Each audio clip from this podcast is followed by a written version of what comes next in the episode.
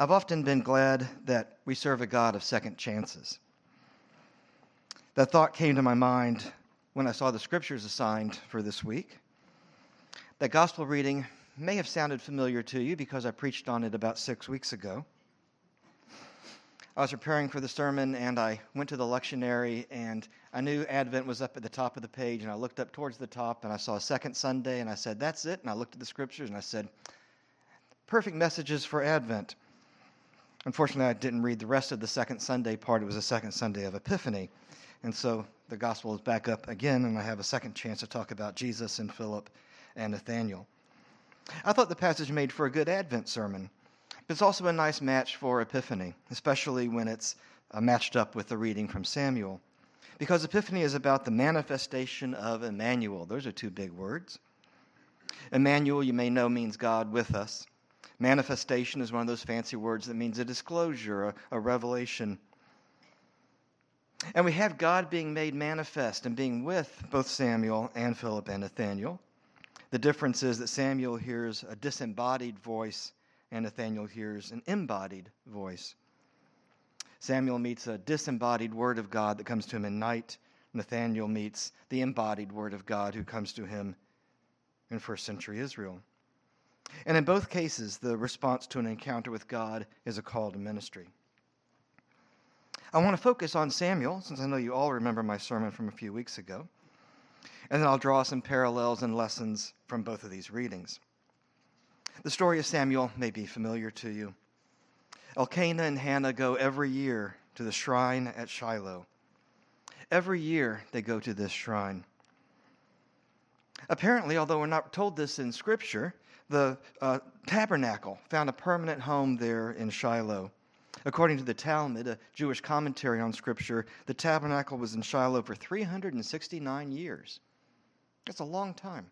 For a long time, this tent sits there in a little valley in Israel, and everybody knows that's where you want to go if you want to be close to the presence of God. And after 369 years, apparently the tent, the tabernacle, had deteriorated a bit, and there's some kind of structure built around it. Um, the doors are mentioned several times in this reading, for example. And in fact, in our reading, it's called a temple. It's not the temple built by David, but it's a temple, it's a dwelling place, it's a place that everybody knows if you want to be close to the presence of God, you have to go to Shiloh. And so Elkanah and Hannah go once a year to Shiloh. They're faithful. We have faithful people going to the meeting place of God. But one of the first things we learn in the book of 1 Samuel is that the light's almost gone out among the Hebrew people. Hannah has a problem. She's infertile. She can't conceive a child. She goes to the shrine and she prays. She closes her eyes, and as she's praying, she moves her lips in, in what she's saying to God in her prayer. And Eli, the priest, is so shocked to see somebody in the actually at the shrine who has their eyes closed and moving their lips. He thinks she must be drunk. It doesn't dawn on him that she might be praying. Meanwhile, at the shrine, Eli's sons are doing wicked things. They're taking bribes to give false prophecies. They're extorting sexual activity from women who visit the shrine. They're doing horrible, wicked things right there at the shrine. And even in this passage that we read, we hear this theme hit again. One of the first things we learn in the third chapter of 1 Samuel is that the word of the Lord was rare in those days. There was no frequent vision the word of the Lord was rare. And the next thing we read is that Eli's eyesight is growing dim. I think we're supposed to make a connection there. The writer's describing a world where the word of the Lord was rare, a spiritual desert where spiritual water is rare, spiritual famine where spiritual food is rare, spiritual wastelands where the word of God is rare. David is talking about that in the psalm. He's experienced that before in a dry, barren place where there is no water, but the Lord comes to him. There are, of course, spiritual wastelands where the Word of God is rare. Anglican Frontier Missions is devoted to going to people who have no access to the gospel. Our own parish supports Lauren and Linda Fox in Asia and Brenton Kim McHugh overseeing outreaches to unreached people. There are places in the world we pray for the Kazakhs of Kazakhstan every Sunday. There are places in the world where there are spiritual wastelands where the Word of God is rare. But I'm afraid there are spiritual wastelands even closer to home. I have a friend. We've our lives have intertwined in interesting ways. We went to high school together and parted ways, and then two years later met up in college.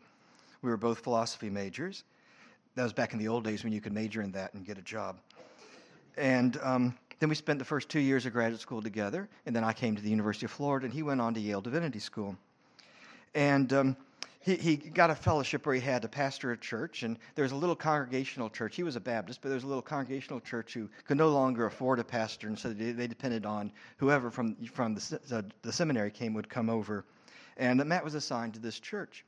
And he was there for three or four weeks. And on uh, at the back of the church after the service, this little lady came up to him and said, "I'm so glad you came to our church. You remind me of the preachers who were here when I was a little girl."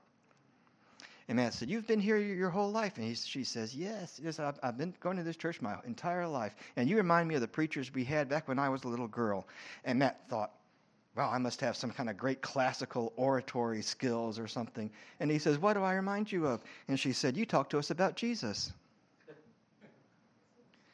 And Matt said, What'd the last guy talk about? And she said, He just talked about Buddha all the time.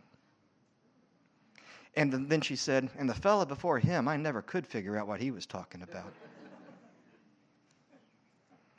I'm afraid there are spiritual wastelands where faithful people go, like that little old lady who'd been going to that historic church, a historic congregational church in Connecticut. She's going there. She wants to hear God's word, but it's a spiritual wasteland. When she was a little girl, preachers talked about Jesus. Faithful people like Elkanah and Hannah who try to follow the Lord, but the word of the Lord is rare.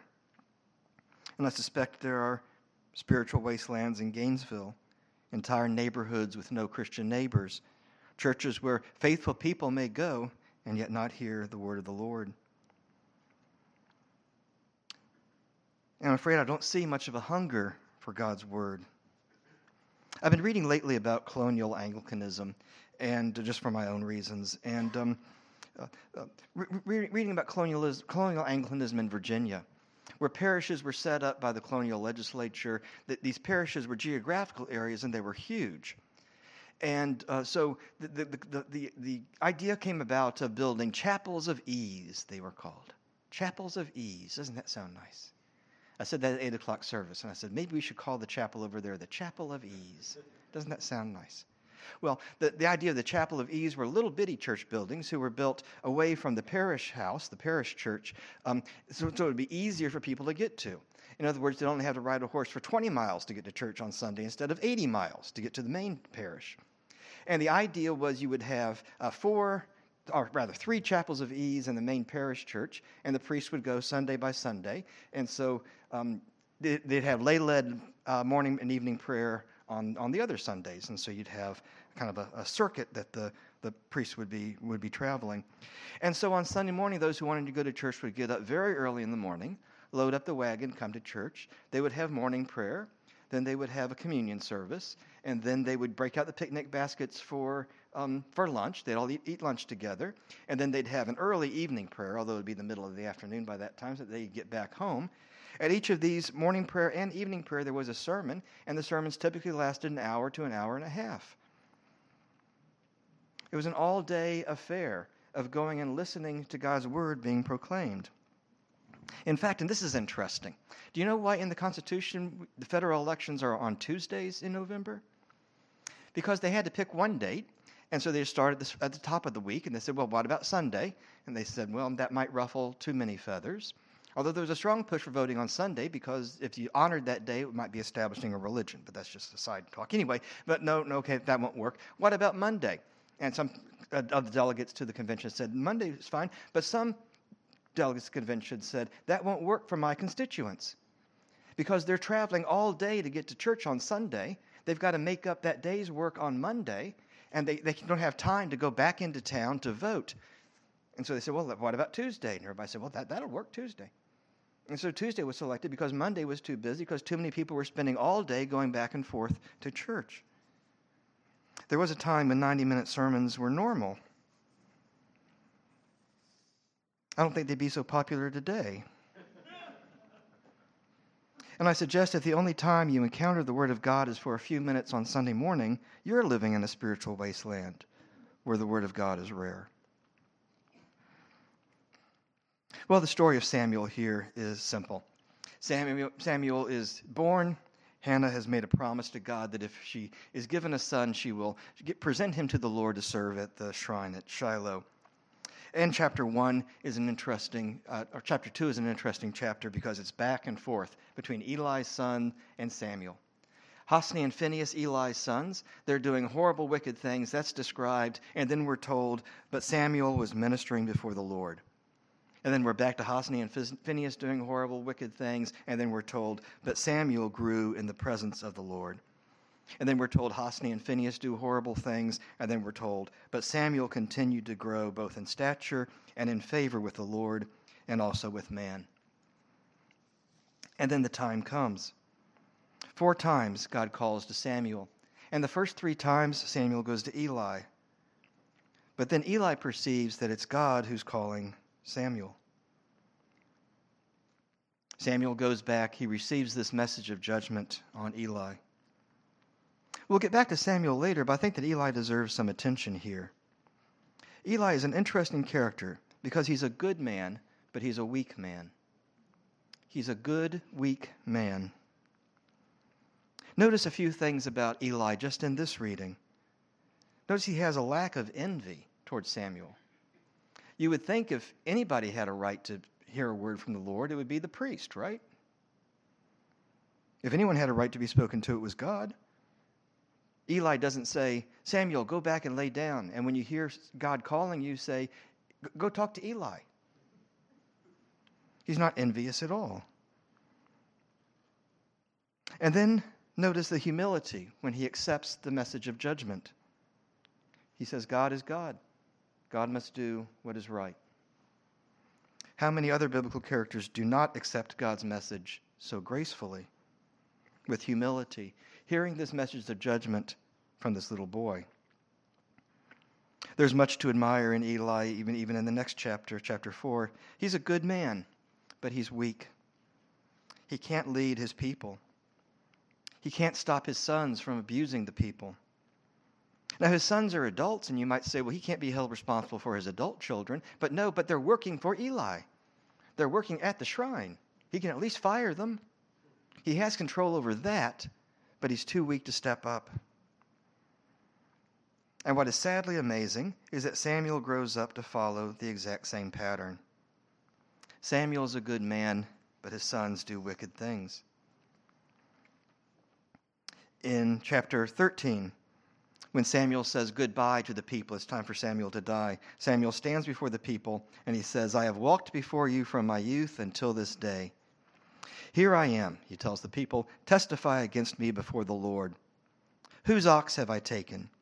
Whose donkey have I taken? Whom have I defrauded? Whom have I oppressed? From whom or from whose hand have I taken a bribe to blind my eyes? Testify against me, and I will restore it to you. And the people answer back, You've not defrauded us or oppressed us or taken anything from any man's hand. Samuel is a good man, but it is his own son's actions which are the impetus to the call for a king. In chapter 8, we're told that when Samuel became old, he made his sons judges over Israel. The name of his firstborn son was Joel, and the name of his second, Abijah. They were judges in Beersheba. Yet his sons did not walk in his ways, but turned aside after gain. They took bribes and perverted justice. Then all the elders of Israel gathered together and came to Samuel and said to him, Behold, you are old, and your sons do not walk in your ways. Now appoint for us a king to judge us like all the other nations. The move for the king comes from Saul's corrupt sons. And wouldn't it be nice if the historian had just left that part out? But God doesn't usually call perfect people. God calls people who are like the people Paul talks about in 1 Corinthians. Paul calls people who've done these wicked things. But notice what Paul says You've been washed, you've been sanctified, you've been justified, you've been redeemed. Jesus calls imperfect people. In fact, sometimes God calls people who are good people, but weak. Jesus says of Nathanael in the gospel reading, You're a man in whom there's no deceit. You remember that? But uh, Nathanael isn't perfect. Philip isn't perfect either. God calls imperfect people. I mean, he doesn't really have much of a choice, does he? In looking at both Samuel and the story of Philip and Nathanael, I'd like to draw some lessons for us. First, in God's call, God is the initiator. Notice how in each of these accounts, both the Samuel account and the gospel account of Philip and Nathanael, it's God who makes the first move. In fact, Jesus once reminds his, reminded his disciples, this is also in the Gospel of John, You did not choose me, but I chose you, and appointed you that you should go and bear fruit. Notice what Samuel is doing when he receives God's call. He's just lying in bed. He's not praying for God to send him a word, or else he would have responded in a different way. He's not fasting, desiring a call on his life. He's not praying or studying. He's just laying there and he hears the voice Samuel, Samuel, and God is calling him.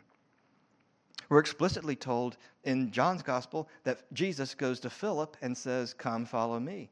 Philip doesn't say, Can I follow you? Jesus says, You, come and follow me. That's one of the gospel's foundational truth that contact with God always begins with God's activity. God makes the first move. We're enslaved with our sinful natures. We're spiritually blind and dead, enemies of God. We're like the people who Paul talked about in 1 Corinthians. But God calls us, washes us, redeems us. The second insight from both of these accounts is that God already knows those that He's going to call. He even knows them by name. He's already thoroughly familiar with the lives and personalities of those that he calls. He knows Samuel is growing in favor. In fact, we're told in, the, in, chapter 2 that he's growing in favor with God and man. God has noticed Samuel. You remember that Jesus tells Nathanael, I knew you before Philip even went to talk to you. I saw you. And you remember that Nathanael was duly impressed. God calls those who are precious to him. The prophet Isaiah speaks God's words and says, Fear not, for I have redeemed you. I have called you by name. You are mine. Behold, I have engraved you on the palm of my hands. Oftentimes, we're told that God knew us and called us while we, while we were still in the womb. God says to Jeremiah, Before I formed you in the womb, I knew you. Before you were born, I appointed you. David confessed in Psalm 139, O Lord, you have searched me and known me. You know when I sit down and when I rise up. You discern my thoughts from afar. For you formed my inward parts. You knitted me together in my mother's womb. I praise you, for I am fearfully and wonderfully made. Wonderful are your works, my soul knows it well. My frame was not my body was not hidden from you when I was being made in secret in his mother's womb. Your eyes saw my unformed substance. In your book were written, every one of them, the days that were formed for me. God finds precious and cherishes the people that he calls. He knows them even before they're born. The third insight is that God is persistent in his call. And we see that, I think, especially with Samuel. God doesn't call Samuel once and then give up. God doesn't call Samuel once and say, well, he's not paying attention. God doesn't call Samuel once and say, Well, he's not recognizing my voice. But instead, over and over, the call keeps coming. Some of you know my own story, my very long story of call to pastoral ministry. Believe it or not, I began the discernment process for the priesthood in 1996. I called the church office and I made an appointment to speak with Father Lumatia over at St. Michael's. And I was going to go in and tell him, I didn't tell anybody what the meeting was about. I was going to say, I feel that I'm called to the priesthood. And I showed up at the, at the, at the church office. I walked through the door, and a woman named Tony was volunteering to be the receptionist there. If you know who Tony was, who went to St. Michael's, then you know who I'm talking about. And if you're not, don't. It's not a big deal. But she was sitting there, and I, I walked in. I said, Hi, Tony. I've got an appointment with Father Lou. And she said, I hope you're going to tell him that you're called to the priesthood. And I just kind of stared at her. And she said, You are? And I said, Yes, I am. And she said, I've been praying that you would, that you would hear God's call because it's so obvious. Well, if you know my long story, it wasn't obvious to everybody. It was a very long 20 year process.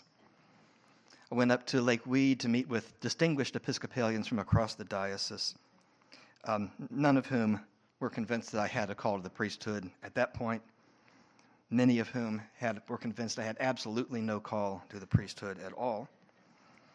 One member of that committee who was overwhelmingly convinced that I had absolutely no call to the priesthood was, would you believe it, Corbin Carnell. He was on that committee, and I did not impress him very much. I am sure he forgot about it by the time we re met here. He certainly never mentioned it, and I never wanted to bring it up. And I, I'm sure he just simply forgot. Why would he forget a kid from 16 years ago? But the Sunday after my ordination, he shook my hand. He said, You've always been a priest in my eyes. And of course, I thanked him and I gave him a hug. I thought, you know, you didn't think that 20 years ago. but that was, that was a, a, special occasion for me for him to say that. And I remember sitting in the room over in uh, the office building over at St. Michael's when a priest from the diocese came in to tell me I'd been rejected. He was Bishop Jecko's hatchet man. That was Father Ted Griswold. I've had some intera- interesting interactions with those who were part of that discernment process a long time ago. But the call is persistent. Even if others don't recognize it, if the call keeps returning, you have to keep moving forward and stepping forward. I mean, what other option do you have except to reject God's call? Another insight here also comes from that story, um, also can be seen in that story, that God's call depends on others to recognize it. God doesn't call Samuel and Samuel just starts walking around telling people what, what to do. It's Eli who perceives, yes, you're being called by God. You need to respond, you need to listen, you need to hear. And then, fifth and finally, God seeks close, personal, direct relationships with the people that he calls. From now on, Samuel has a direct connection to God. From now on, he has a direct connection, a relationship with God. He no longer is in a place where the word of the Lord is rare, but now he's in a place where the word of the Lord comes to him. But even closer than that, God presents himself to Philip and Nathanael. Jesus walks alongside Philip and Nathanael for three years. When God says, Come follow me, he wants a close personal connection. And so I ask you, what are you being called to? There are different kinds of calling. There's a general call that all believers are called to. For example, all believers are called to love their neighbors. You don't have to ask, Am I called to love my neighbor? You already know. Yes, you're called to love your neighbor. If you're a follower of Jesus, then you're called to love your neighbor. There's that kind of general call. All right. There's also what we might call a providential call where you live a life and you have experiences and you develop gifts and talents, and then you find a place where those gifts and talents that God has given you through your just living your life can be applied in an area of ministry. And then there's oftentimes a special call where, where it's clear that you're called to do a particular thing. And then that call is confirmed through interaction with others. I've got a list here. Jamie, do we have the slides for the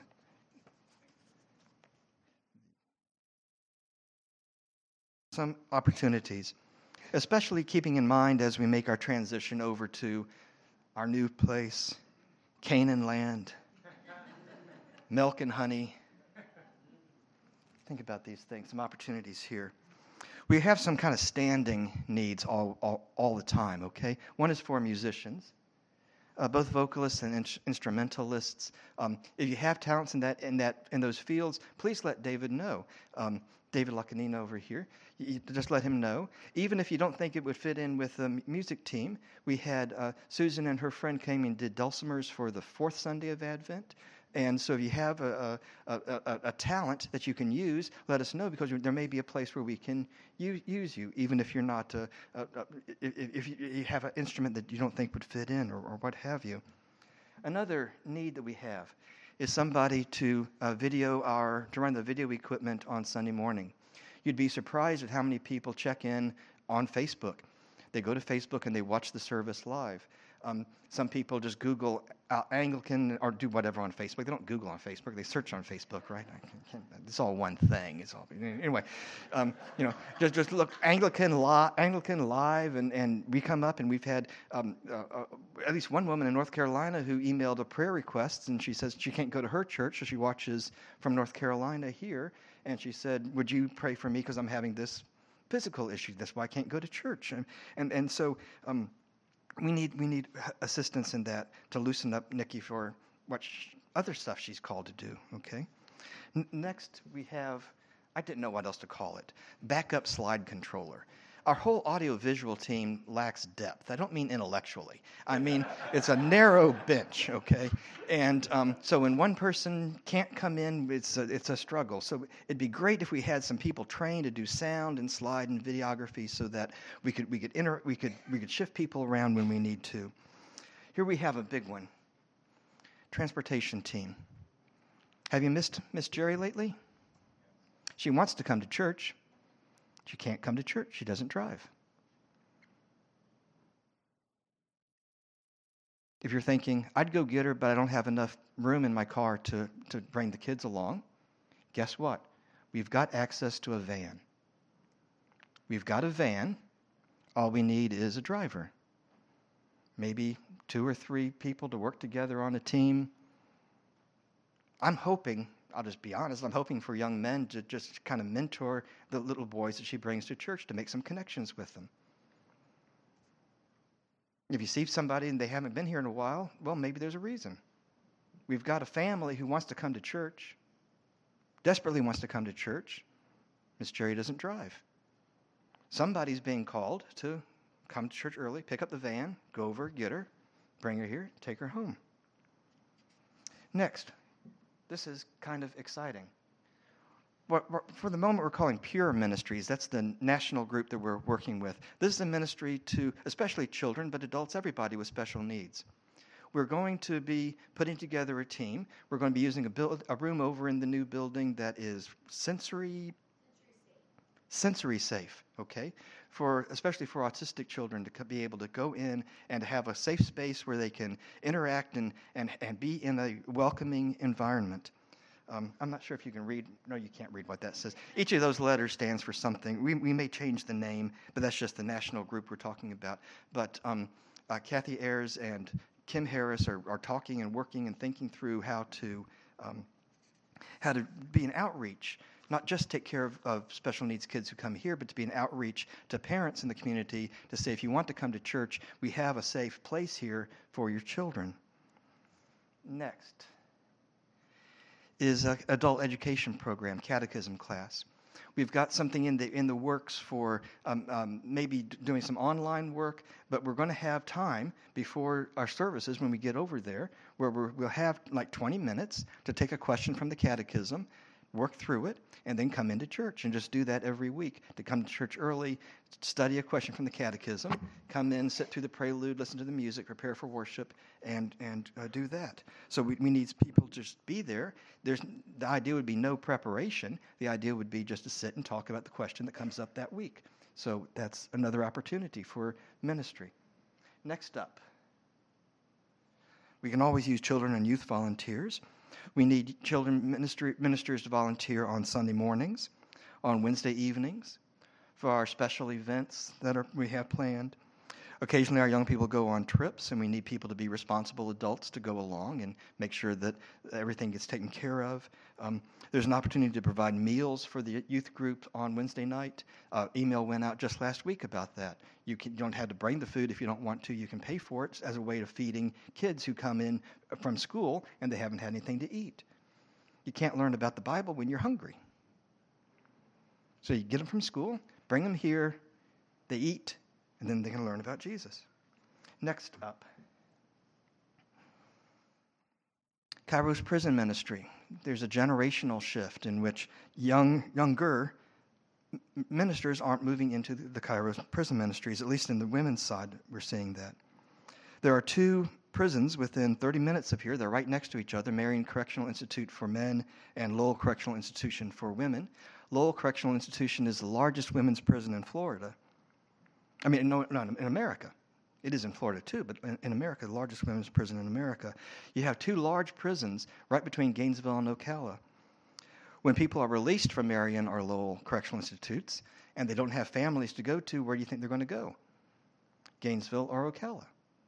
You would think people in Gainesville or Ocala would want them to hear the gospel before they got, came back from prison, just as a practical measure.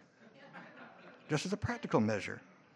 Now, there is a Kairos clo- closing, which is like a Cursillo closing or Anglican Fourth Day closing on Sunday, May 20th. If you uh, talk to Fred Cantrell, get information from him, he's going to put it through because it's at the men's prison um, to, to, go to the closing.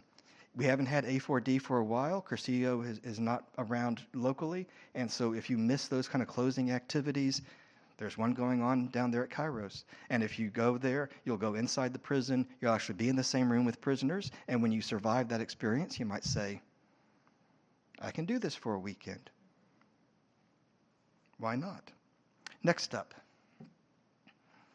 a women's ministry coordinator to find out what the needs are for uh, women's Bible studies, retreats. We've got two women working on a, a, women's retreat right now, but it'd be nice to have somebody overseeing and checking dates so that we don't have uh, things scheduled one day and then the next day so that they fit, fall in the calendar better. And not only do we need that for women's ministry, but we also need that for men's ministry. The next slide, which just says men's ministry coordinator, says the same thing. The ne- next need is a neighborhood outreach coordinator someone who can make contacts in the neighborhood and let neighborhood know what's going on here. Like our Christmas Children's Theater program, it's a nice low what, what Father Alex called a low cringe event, something like that. Low cringe event to invite people to church. When we have um, special events, we have things going on. Vacation Bible School. If we already have somebody who has things out in the community caroling at Christmas time, wouldn't that be cool? To, to go out into the neighborhood and, and have an impact actually in the, in the neighborhood. This would be linked to the, to the outreach to Littlewood Elementary School and, and, and, and see what we can do to be a, a presence in the community. And then we need the next slide is a community group coordinator to coordinate the activity of the community groups. Um, we, we, we don't really have anybody right now overseeing that and finding out what's going on. And what we do, it's Nikki, and she's got to be freed up to do other stuff, okay? And so somebody who can coordinate what they do. And then finally, the last one, um, a college something. we, we, we, tr- we, tried just about everything. Um, some kind of outreach, uh, what if I have it there? Some kind of ministry to college students who come here, some kind of outreach to the, to the college, um, maybe linked to the parachurch organizations like Young Life and uh, Cru and all those groups that are on campus already. Do, you know, how can we minister to them? International students. Um, there's a whole mission field right down the street.